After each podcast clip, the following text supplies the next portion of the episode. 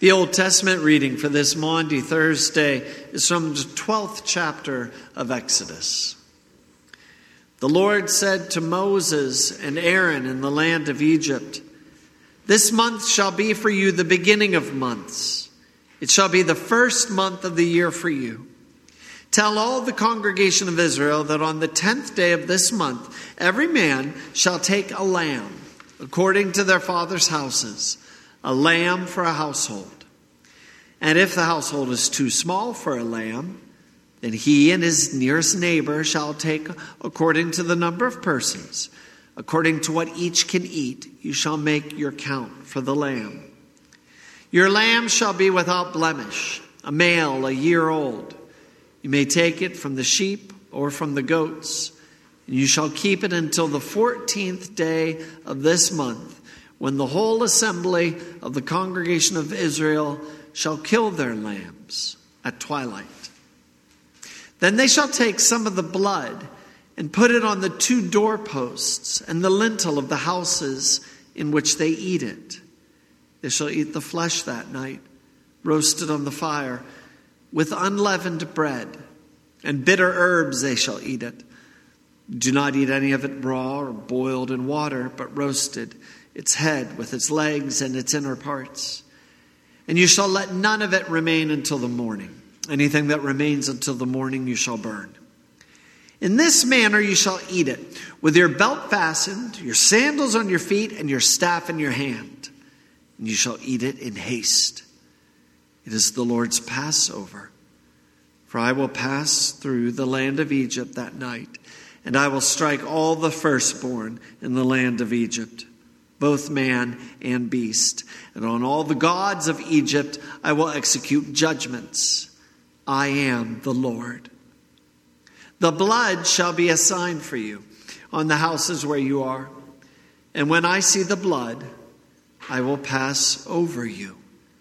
And no plague will befall you to destroy you when I strike the land of Egypt. This day shall be for you a memorial day, and you shall keep it as a feast to the Lord. Throughout your generations, as a statute forever, you shall keep it as a feast. This is the word of the Lord. Our epistle reading is from the 11th chapter of 1 Corinthians. For I received from the Lord what I also delivered to you that the Lord Jesus, on the night when he was betrayed, took bread. And when he had given thanks, he broke it and said, This is my body, which is for you. Do this in remembrance of me.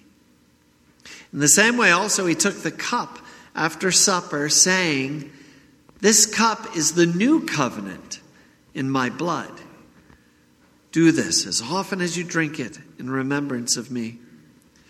For as often as you eat this bread and drink the cup, you proclaim the Lord's death until he comes. Whoever therefore eats the bread or drinks the cup of the Lord, in an unworthy manner will be guilty concerning the body and blood of the Lord. Let a person examine himself then, and so eat of the bread and drink of the cup. For anyone who eats and drinks without discerning the body eats and drinks judgment on himself. That is why many of you are weak and ill, and some have died. But if we judged ourselves truly, we would not be judged. But when we are judged by the Lord, we are disciplined so that we may not be condemned along with the world. This is the word of the Lord. The Holy Gospel according to St. Matthew, the 26th chapter. Now, on the first day of unleavened bread, the disciples came to Jesus saying, where will you have us prepare for you to eat the Passover? He said, Go into the city to a certain man and say to him, The teacher says, My time is at hand. I will keep the Passover at your house with my disciples. And the disciples did as Jesus had directed them, and they prepared the Passover. When it was evening, he reclined at table with the twelve. And as they were eating, he said, Truly, I say to you, one of you will betray me. And they were very sorrowful and began to say to him one after another, Is it I, Lord? He answered, He who has dipped his hand in the dish with me will betray me. The Son of Man goes as it is written of him, but woe to that man by whom the Son of Man is betrayed. It would have been better for that man if he had not been born. Judas, who would betray him, answered, He said, I, Rabbi. He said to him, You have said so. Now, as they were eating, Jesus took bread, and after blessing it, broke it, and gave it to the disciples, and said, Take, eat. This is my body. And he took a cup, and when he had given thanks, he gave it to them, saying, Drink of it, all of you, for this is my blood of the covenant, which is poured out for many for the forgiveness of sins. I tell you, I will not drink again of this fruit of the vine until that day when I drink it new with you in my Father's kingdom. And when they had sung a hymn, they went out to the Mount of Olives. This is the gospel of the Lord. Grace, mercy, and peace to all of you from God our Father and our Lord Jesus Christ. Amen. When the Jews were slaves in Egypt, it was bad. Life was very bad for them. I don't think we can even begin to comprehend what it was like for them. They were forced to do torturous, hard labor but God promised to deliver them. Their baby boys were being killed and tossed into the Nile, some of them while they were still alive. But still, God promised to deliver them one day. Even after all of this, they waited year after year to be saved. Even after their babies were being tossed into the Nile, 80 years passed. But still, God did promise to deliver them. God's deliverance may not always come when we want it, but it will come. And when it was time, God sent Moses to Pharaoh. And God struck Egypt with plague after plague after plague it seemed like deliverance was taking forever. It must have seemed like it would never come. But then the last plague came, and it was the worst. And that last plague is actually what we remember tonight. The tenth plague, the final plague, was the absolute worst. It would cause the most heartache in everyone, from Pharaoh's house all the way down to the lowest slave. Because on that night of the 10th plague at midnight, God went through Egypt and killed every firstborn. God killed every firstborn child. God killed every firstborn animal. Throughout all of Egypt, there was death everywhere. Throughout all of Egypt, there was crying in every single house that night. But there was not crying in every house, and there was not death everywhere. Because God wanted to spare his people from this, He wanted to spare them from death. In order to be saved, God's people were to sacrifice a lamb. And the lamb's blood was to be spread over the door frame of the house. The body of the lamb was to be eaten. And then when God came at night to kill all the firstborn, if God saw blood covering a house, God would pass over that house. And he'd go to the next.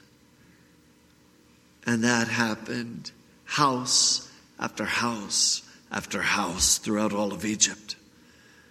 Whenever God saw the blood, he would pass over that house and not kill the firstborn inside, whether man or animal. God saved his people throughout this Passover. But the Jews in Egypt were not the only ones. We're saved too. Today, Maundy Thursday can also be known as Passover. Today is the day Jesus sat with his disciples. And when Jesus sat with his disciples, they remembered that 10th plague. They remembered what God did that night. And they remembered how a lamb was sacrificed. They remembered the unleavened bread because they were eating those things too that night. They remembered blood was painted over the door frames of the houses. They remembered how God's people ate the lamb that was sacrificed. They remembered that when God came to bring judgment to kill, they would have remembered that God would pass over any house that was covered in blood. Jesus and his disciples would have remembered all of it that night. When Jesus sat with his disciples today, they remembered everything God did in that Passover. But today, Jesus changed it a bit.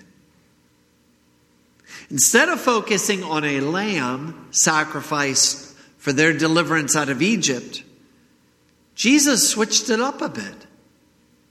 Instead of remembering a lamb or a goat's sacrifice, Jesus, the Lamb of God, took the bread, broke it, and said to the disciples, This is my body, given into death for you. Instead of remembering the blood of a slain lamb poured over the people's homes, Jesus said, This is my blood shed for you for the forgiveness of all of your sins.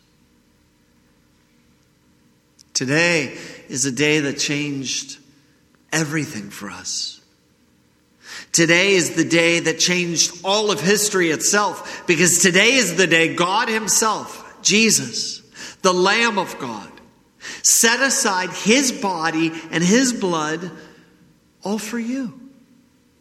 Today, Jesus set his very life aside and he dedicated it to you. This day will last forever. It will. Because today, Jesus covers you with his blood.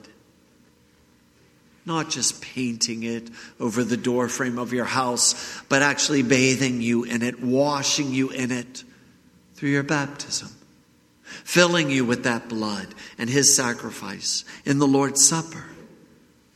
So that on the day of judgment, when God does return, Christ himself in wrath and fury to judge this whole earth, God the Father will now pass over you in that judgment. You will be spared. Not because you did something to be spared or lived some perfect life, so you're spared. No.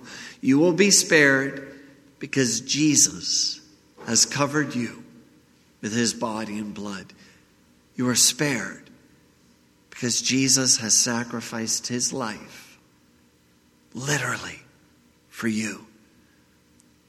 And because of that, God's wrath will pass over you. Instead, you will receive something quite different. When we are finally in heaven, we will be gathered together with all the saints of all time, of all the Christians who've ever lived.